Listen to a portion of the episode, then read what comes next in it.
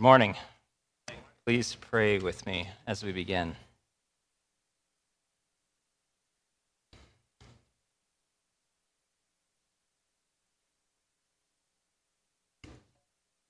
Father, you make known to us the path of life. In your presence there is fullness of joy. At your right hand are pleasures forevermore. I pray that you would quiet our hearts, that your word would pierce through any sin, any bitterness, any anger, unthankfulness, and that you would help us to see the path that you have laid out for us and that we would walk in it. I pray these things in your name. Amen.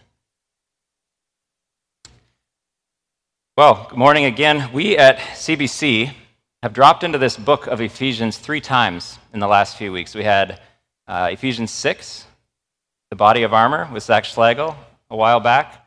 Two weeks ago, we had Jonathan Leeman preach to us from Ephesians 2. And now we are in the middle of those two sections, but at a key juncture of the letter. And it's a juncture of the letter, and it addresses a juncture that we all face in our lives the choice of the path that we will walk.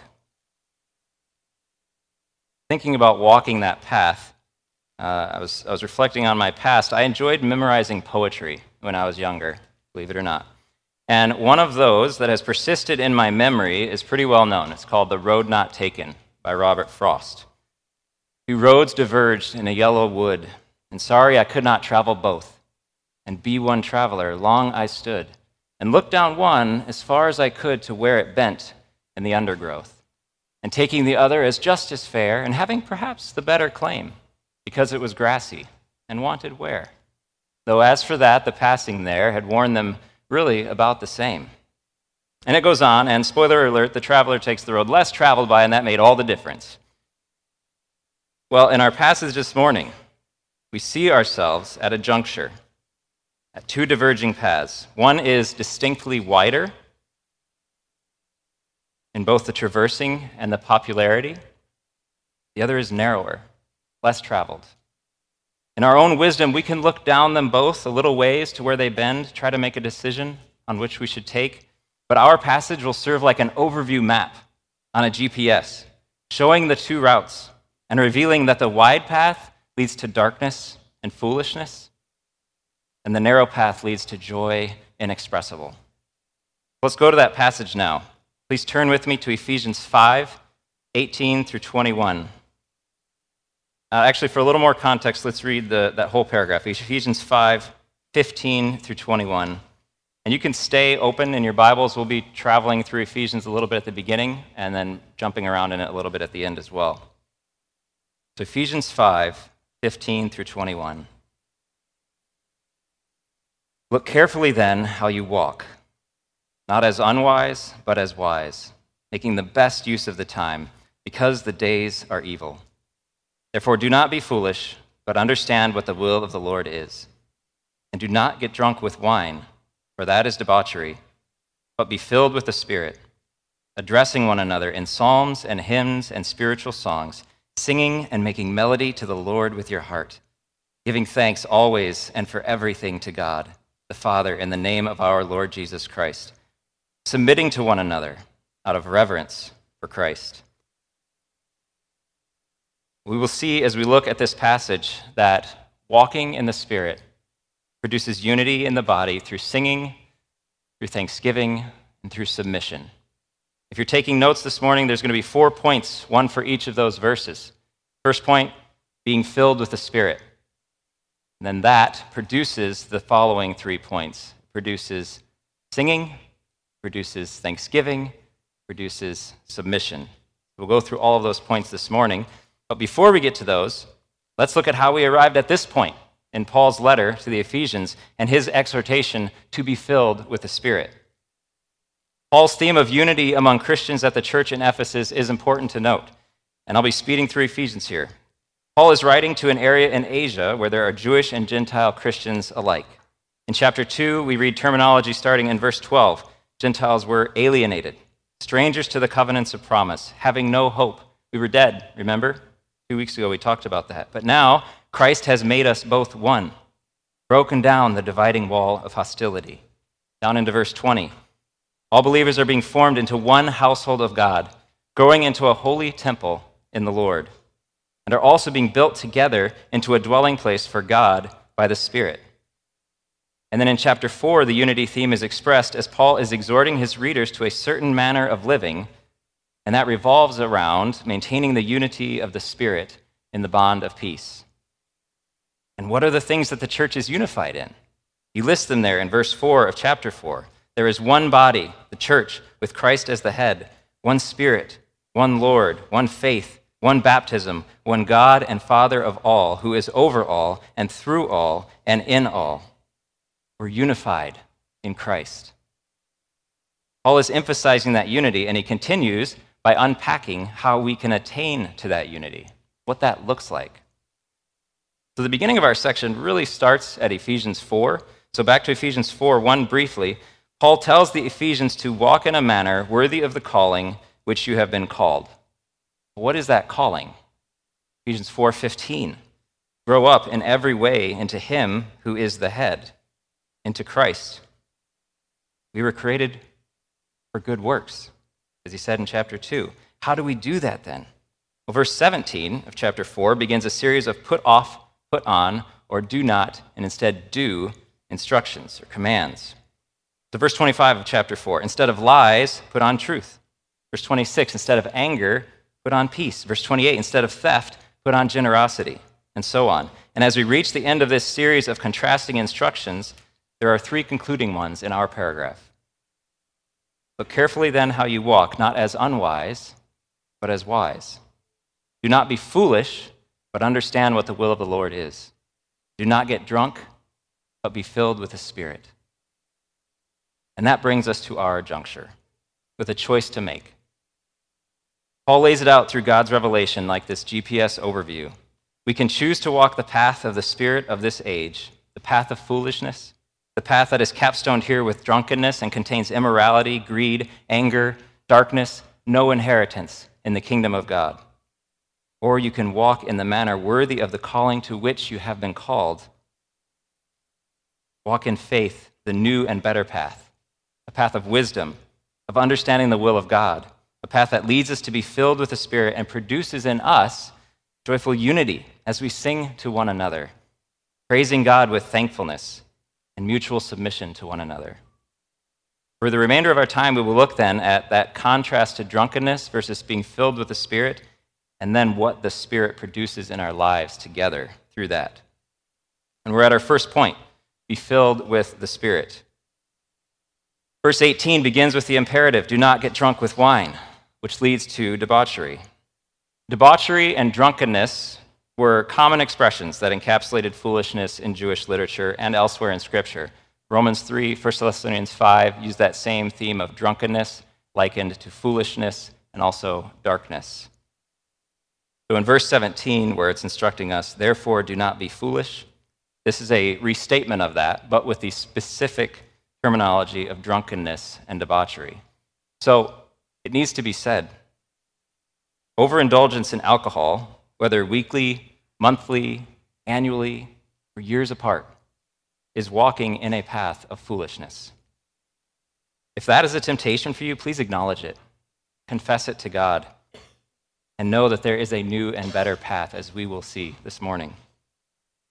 Speak to a member of the church here that you know or trust and seek accountability to turn away from that path of foolishness. However, if drunkenness is not now or has never been a struggle for you, what are you under the influence of? If not alcohol, are you tempted to be under the influence of other things that are unwise, that lead you into spiritual darkness? Under the influence of what people think of you, a fear of man? Or under the controlling influence of your possessions, it feels like so much of your time is invested in maintaining your earthly treasures. Under the influence of social influencers, of culture, of society, Jonathan Leeman from Ephesians 2 a couple weeks ago said, Either the world is defining you or God is. And that's a great statement for this contrast because what we are under the influence of is what is defining us. Are we under the influence of the world or under the influence of God? being filled by the Spirit, what path are we choosing? Instead of being drunk, then, we are to be filled with the Spirit. And to be clear here, this isn't referring to the indwelling of the Holy Spirit. That is present in all believers. And that's, that's not what being filled with the Spirit here is. It, uh, this is after the moment of salvation, walking in the Christian life. This is putting yourself under the authority of the Spirit, under the influence of the Spirit, seeking to be conformed by the Spirit to the likeness of Christ, not indwelling, which is our permanent reality as a follower of Christ, but being filled with the Spirit day by day. We seek to be filled with the Spirit. And as we are, what does that produce in us as we live our lives together? What are some signposts on this path of being filled with the Spirit that we are on the right path, especially as we live in community with one another? Well, the first signpost, according to verse 19, is singing. And that's our second point this morning. Being filled with the Spirit produces singing. Not necessarily what you would expect, right? Like, what about holiness or maturity or any of the fruits of the Spirit?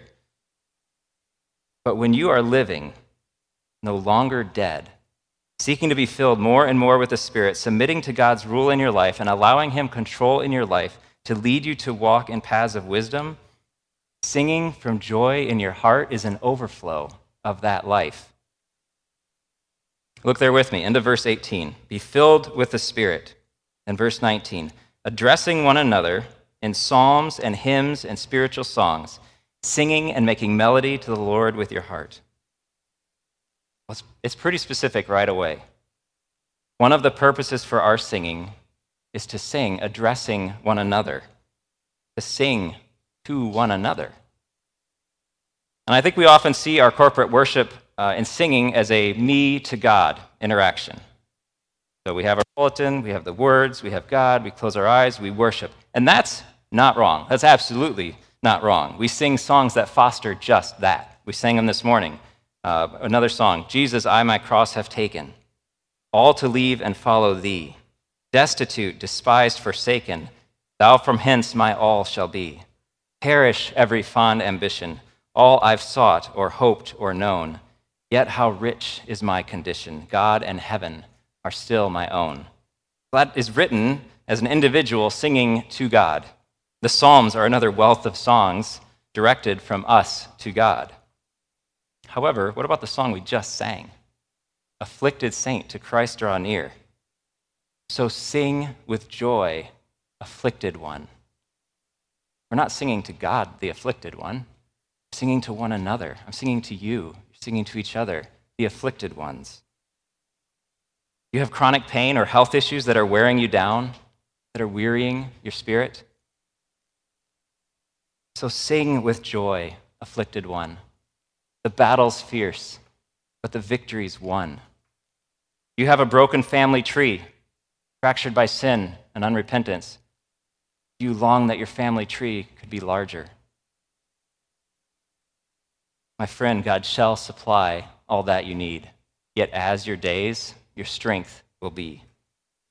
Friend, there can be joy in any suffering because the final victory over suffering has been won by Christ, and we can sing that truth to one another, and we do in that song that we just sang. And as we'll see with all of these signs of the Spirit, singing fosters unity.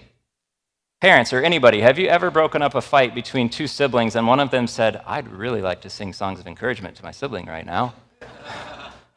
it's, it's ridiculous. Uh, in the same way, I'm not too likely to be looking to sing encouragement, assurances about God to somebody that I'm in conflict with in the church, am I? So, as a way of building and fostering unity in the church, we confess sin, we reconcile to one another, and we sing to one another and to God, the one in whom our unity exists.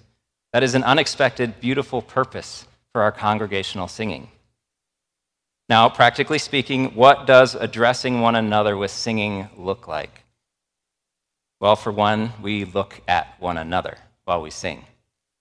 We look at one another. Say we're singing a song like Romans Doxology, which we just sang, and this thought goes through your mind. You know what? I know that sister from our conversation at dinner, or from that text thread, or that phone call, or small group. She's struggling. These words would be an encouragement to her. Where is she? Where is she? There. Oh, the depth of the riches, the wisdom of God. How immeasurable is his grace. How unfailing his kindness, so far removed his wrath. And his mercies are new each day. Be encouraged, sister. Take heart, brother. Let's fill our hearts with this truth together. So, addressing one another may look just like that actually addressing one another, looking around the congregation and singing to one another. Now, that may not be natural for some, not necessarily for me, but that leads to a second practical application of this point. It is important that in our congregational singing we be able to set aside some of our musical preferences. I want to read a quote from the book Sing How Worship Transforms Your Life, Family, and Church by Keith and Kristen Getty that addresses this idea. So here it is. You are called to serve them, your church family, by singing with and to them. When we see our singing together in this way, we will happily compromise when it comes to the style of music, the instruments used in the music, and so on.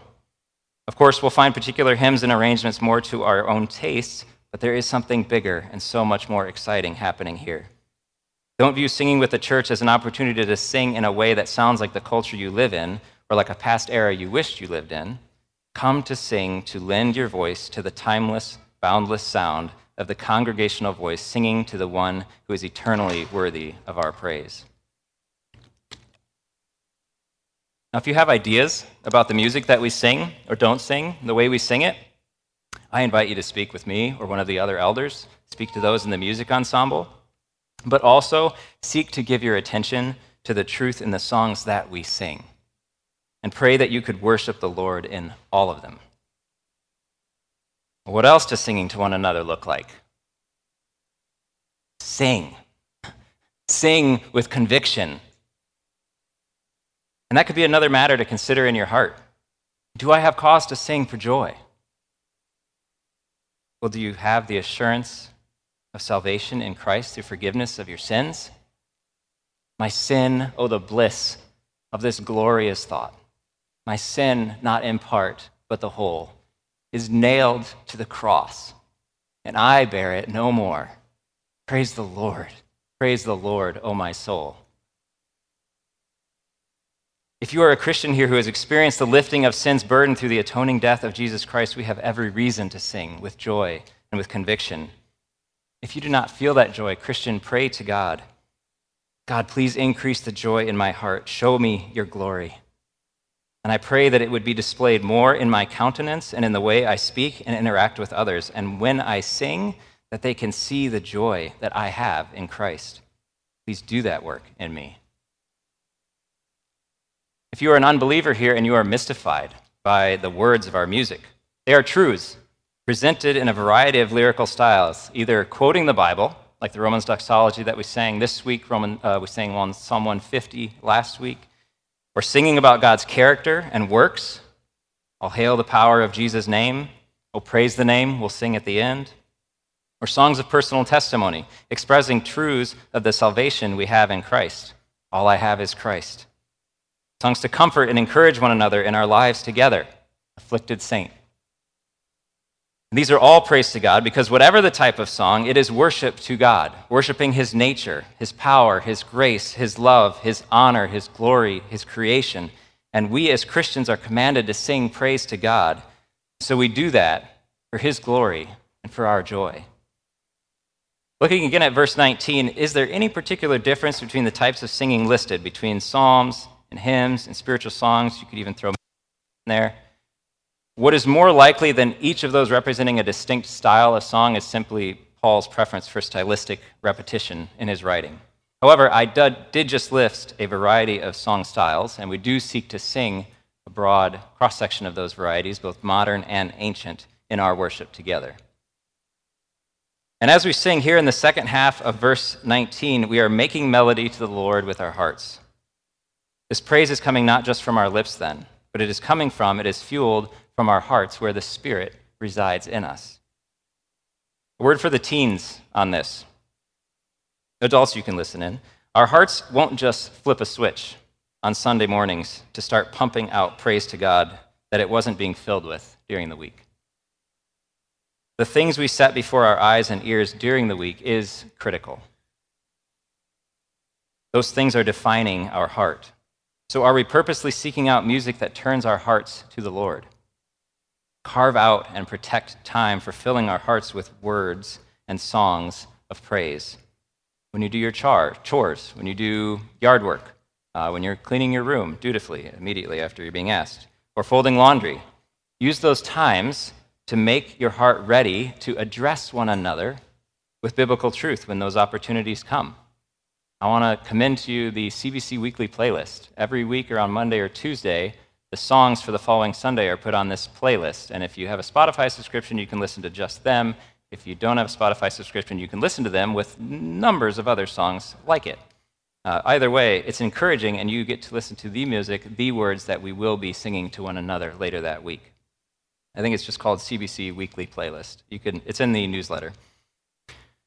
Well, then we go on to verse 20 giving thanks always and for everything to God the Father in the name of our Lord Jesus Christ. Thanksgiving, then, is a natural byproduct of singing with and to one another and offering praise to God. And it's our third point being filled with the Spirit produces thanksgiving. Singing and thanksgiving go hand in hand, then.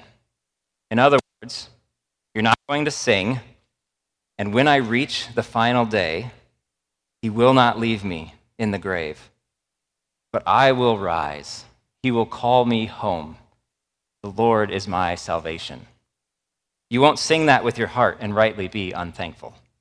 It should elicit a proper perspective of thankfulness. Okay, a question. Four and five year olds, can you raise your hand if you are four years old or five years old? There's only a couple. All right, well, I have a question specifically for you because I know you're not normally in the service, but you are today. So, can any of you call out or raise your hand? What is something that you are thankful for? Anything at all? Something you've prayed for? Something you're thinking of just now? Any four or five year olds have anything? I know there's not many. Is there somebody? What about six year olds? Yes, you. How about you? Books, excellent.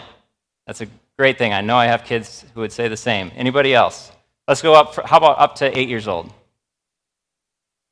Five, six, seven, eight. Yes. Your house? Yes. Awesome. Yes. The Lord provided a house for you. Yes, in the back. Yes, to Glen Burnie. Amen. Praise the Lord. Uh, Awen. Food? Awesome. Knox. You say water? Drinking it or swimming in it? A little bit of both, but mostly swimming? Yeah, I agree. I agree. Water's good to drink too. Well, all of that, everything you've named, and everything else you could name, I was kind of hoping somebody would say my dad, but okay. Um, no, I wasn't hoping that for my own kids. I, I, specifically chose an age that wasn't my children in here. Um, well, all of that falls under this verse which says to give thanks always and for everything, not just every good thing. Thanksgiving is an acknowledgement of God as the ultimate source of all that is. It is an acknowledgement of his sovereignty over all events of our lives. He is the creator, sustainer, redeemer of life. We can be thankful to God for who he is, our Savior. He is worthy of all glory, he's worthy of all worship, worthy of all thanks. Now, I do want to acknowledge that there are unspeakably hard and bad events that many of you have lived through or are maybe living through right now, and that you carry with you. Even in circumstances that break our hearts or wound our body, we can trust God in the depth of that hardness and thank Him that He will turn even our mourning into gladness our ashes to beauty. He will right every wrong. He will vindicate the innocent. Friends, if you are in utter despair, questioning how you can make it through life's challenges, questioning whether you want to make it and bear life's burdens, look to Jesus. His yoke is easy, and his burden is light. there is calm at the end. There is rest at the end for those who trust him. We see the end of that path in God's word. Your plans are still to prosper. You have not forgotten us. With us in the fire and the flood. You're faithful forever, perfect in love. You are sovereign over us. And in this passage, if you look back at verse 4 in chapter 5, it begins this conversation about thanksgiving. It says, Let there be no filthiness, nor foolish talk, nor crude joking, which are out of place, but instead let there be thanksgiving. Thanksgiving is a heart condition that replaces and combats sin. It is the opposite of it. Sin is self centered, selfish. It is immorality, impurity, covetousness, foolish talk, crude joking, a dead path. These are things where we take a look at our life. We see the things we want, want to say, want to do, want to look at, and we say to ourselves, This is where God has me. This is where He's placed me, but I don't have all that I feel I need. I want that. Thanksgiving is a signpost on the path of a spirit filled life. It is the recognition of the generosity of God satisfying your every need, even if it may or may not be the way you would have chosen. Morning by morning, new mercies I see. All I have needed, thy hand hath provided. Great is thy faithfulness, Lord, unto me. As it relates to unity in the body of Christ, just a quick word. When was the last time you complained about somebody while your heart was filled with thankfulness for them? They're incompatible. Put off foolish talk and put on thanksgiving. Parents, let's gently, patiently guide our children toward this path of thankfulness as we have occasion. And let's lead by example in walking in that spirit filled path of thankfulness for everything and if we are not modeling this attitude of thankfulness in all circumstances, our kids will see it and they will take note. They might even let you know. For anyone here, what are some ways we can specifically cultivate thankfulness in our hearts and homes? Make a prayer of thanksgiving, part of your personal prayer life, or a, a prayer that you offer at the beginning or the end of a family meal, or at bedtime. Keep a journal Set up memorial stones, literally or figuratively, something to mark God's faithfulness and stir your thankfulness over time. Uh, I'll, I'll commend to you something that uh, Leanna and I did early in our marriage. We just got a calendar. So, early in our marriage, it's a 2012 calendar, uh, still on our walls, confuses some. But we've written things from our lives, both in our married life and in the past, that we would otherwise forget. Uh, the day this church first started gathering. We wrote it down. We remember it every February. Oh, look at that. Uh, when significant job changes happened, obviously we remember the birthdays of our family, but maybe uh, the day my dad prayed to accept Christ in 1972, long ago. Uh, the first time Layla fell asleep with her head on my shoulder. That was a moment uh, for, for me as a father. Um, we've written those down and we get to recall them and recall God's faithfulness to us and be thankful to Him.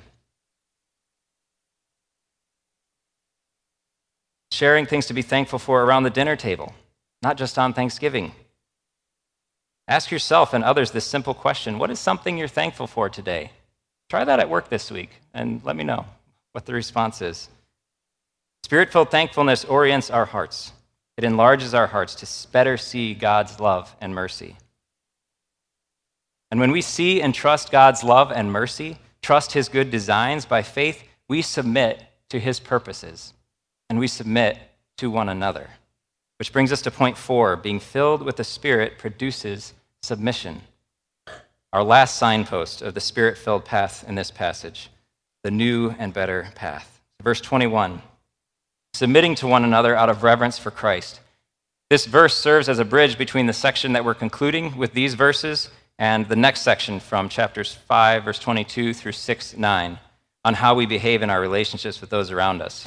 Obviously, a spirit filled mutual submission to one another is profoundly important in maintaining the unity of the church. We even thought about an example of submission earlier when speaking about sacrificing some of our musical preferences when coming to worship together. A helpful definition of submission I read from a commentary in this context is submission demands readiness to renounce one's own will for the sake of others. Submission demands readiness to renounce one's own will for the sake of others and to give precedence to others. And when we think of it this way, it provides a helpful balance to the following passages in Ephesians. Yes, the Bible instructs wives to submit to their husbands in their specific roles and by God's design in the next verse. But in this sense, husbands ought to have a sacrificial, self denying posture toward their wives, in that they put their wives' interests before their own. I don't say this to create confusion about the following sections, but to balance and help avoid the misuse or the abuse of the following verses on submission. And the multiple exhortations to husbands in the following verses support this idea of submission, of sacrificing your preferences and desires for the sake of others. By the way, it's Father's Day, so here's my Father's Day message. Everything I've said applies to you too, dads.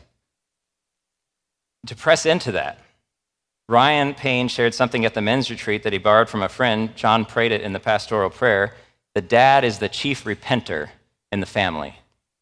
What he means by that is the dad takes the lead in apologizing and asking forgiveness when he's sinned and exemplifying and illustrating that to his family. And applying that concept to this passage, dads, you are the chief singer, the chief praiser of God, the chief worshiper, the chief facilitator of that, the chief of showing thankfulness in your family, the chief of laying down your preferences and desires for your wife and for your children. We are the chief modelers of a spirit filled life to our families. But in the second half of this verse, we have a motive. Why submit to one another? For that matter, why give thanks? Why sing to one another and the Lord with our hearts? Why choose the new and better path of wisdom, of being filled with the Spirit, out of reverence for Christ? The Greek word here is phobos, translated in other places in Scripture to mean awe, terror, fear. But awe or reverence is appropriate here, as it is an awe at Christ's power that Paul emphasizes in this letter. This is an awe that is first referenced in chapter 1, verses 19 to 23, where God is accorded the immeasurable greatness of his power, and the power that he worked in Christ is highlighted, and Christ's position in the heavenly places far above all rule and authority and power and dominion, and above every name that is named, not only in this age, but also in the one to come that ought to elicit, elicit a reverence and awe. Christ, the one over all things, is head over the church, and us, the parts of the church. We were dead in our trespasses and sins, but God, being rich in mercy, made us alive together with Christ. And as we grow in reverence of Christ, grow in the love of Christ, grow in recognizing his power, his sovereignty, his righteous judgment over the earth, we submit to him. And because we submit to Him, we choose to also mutually submit to one another. Friends, brothers, and sisters, we are faced with a choice. Choose to pursue and live the life of the spirit of this age that is marked by all that drunkenness is and symbolizes the foolish, dark path of being controlled by something other than God. Or to put that off and choose to pursue in faith a new and better way, the spirit filled life a life that produces in us praise, thankfulness, and joyful submission. The new and better way is what we have been set apart for. Ephesians 1 4 says, He chose us in Him before the foundation of the world that we should be holy and blameless before Him. Then in chapter 2, verse 10, it says, We are His workmanship, created in Christ Jesus for good works, which God prepared beforehand that we should walk in them. How do we do that? Except by the grace of God and through his indwelling and filling our hearts with the Holy Spirit as we submit to God's rule in our lives. As we do that, Christ does a sanctifying work in us and he grows us in our holiness. This new and better path is the path we are called to walk in. It cannot be walked outside of his grace or outside of his mercy. If you're an unbeliever, if you're not a Christian here this morning and you're thinking, this is impossible. I don't feel joy when I sing these songs, not in the way that the Bible describes. And thankful for everything. I can think of a laundry list of bad and hard things that have happened to me and happened to others, and that will happen. Why should I be thankful for that? And submission. I want to be happy.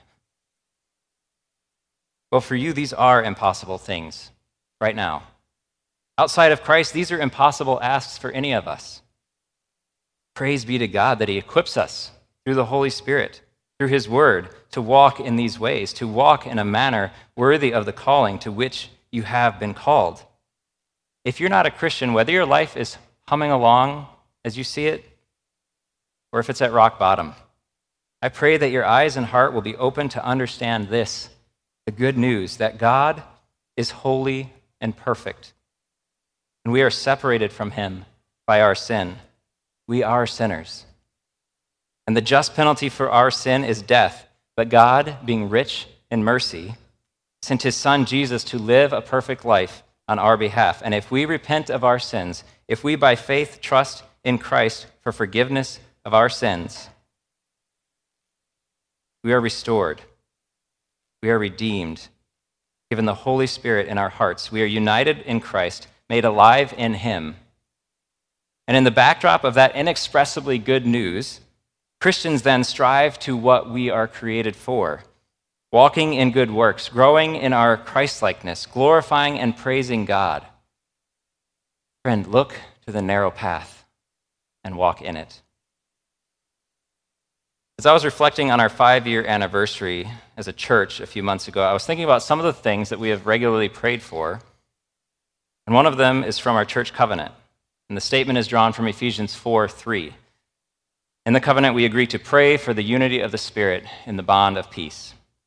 And I realized, praise God, that that prayer that we have covenanted to pray together is largely being answered. In the midst of political turmoil, civil unrest, a global pandemic that brought with it a host of potentially divisive issues, issues within our church and in the church at large, God has been so gracious to give us any degree of unity.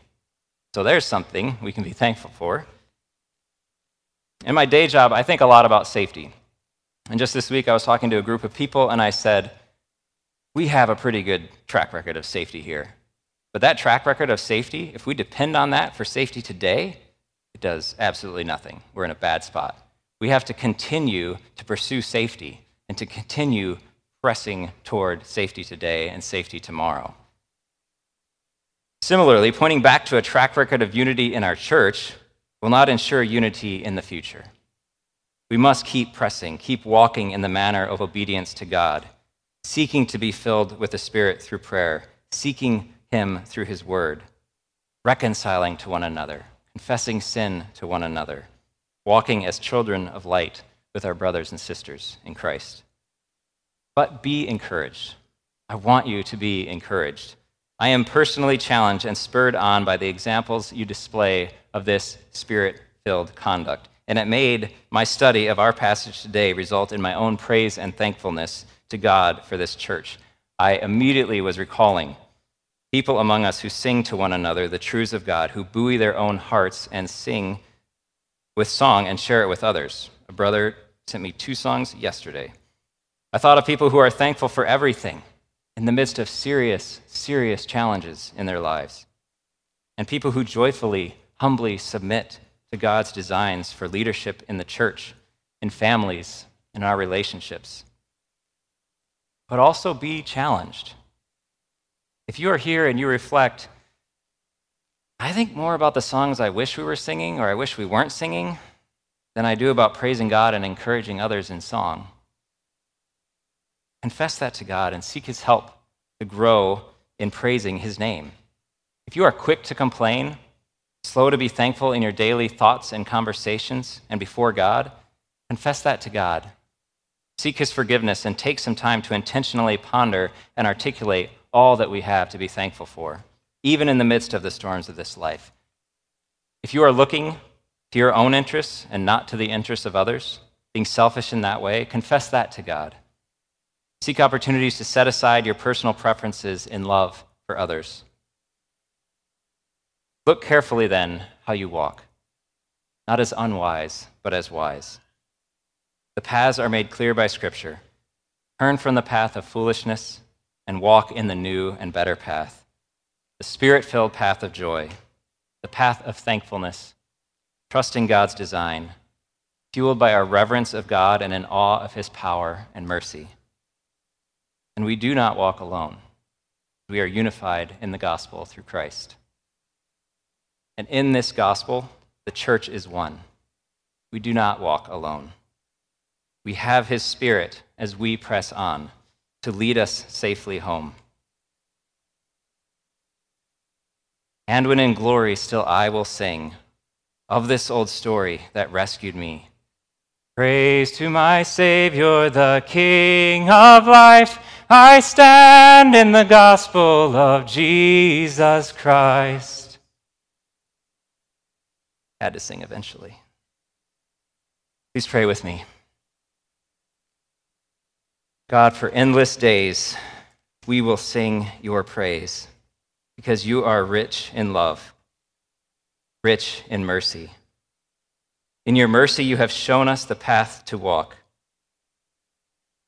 Give us the grace and conviction to be filled with the Spirit and to walk in it, to encourage others as we walk together. Pray these things in your name. Amen.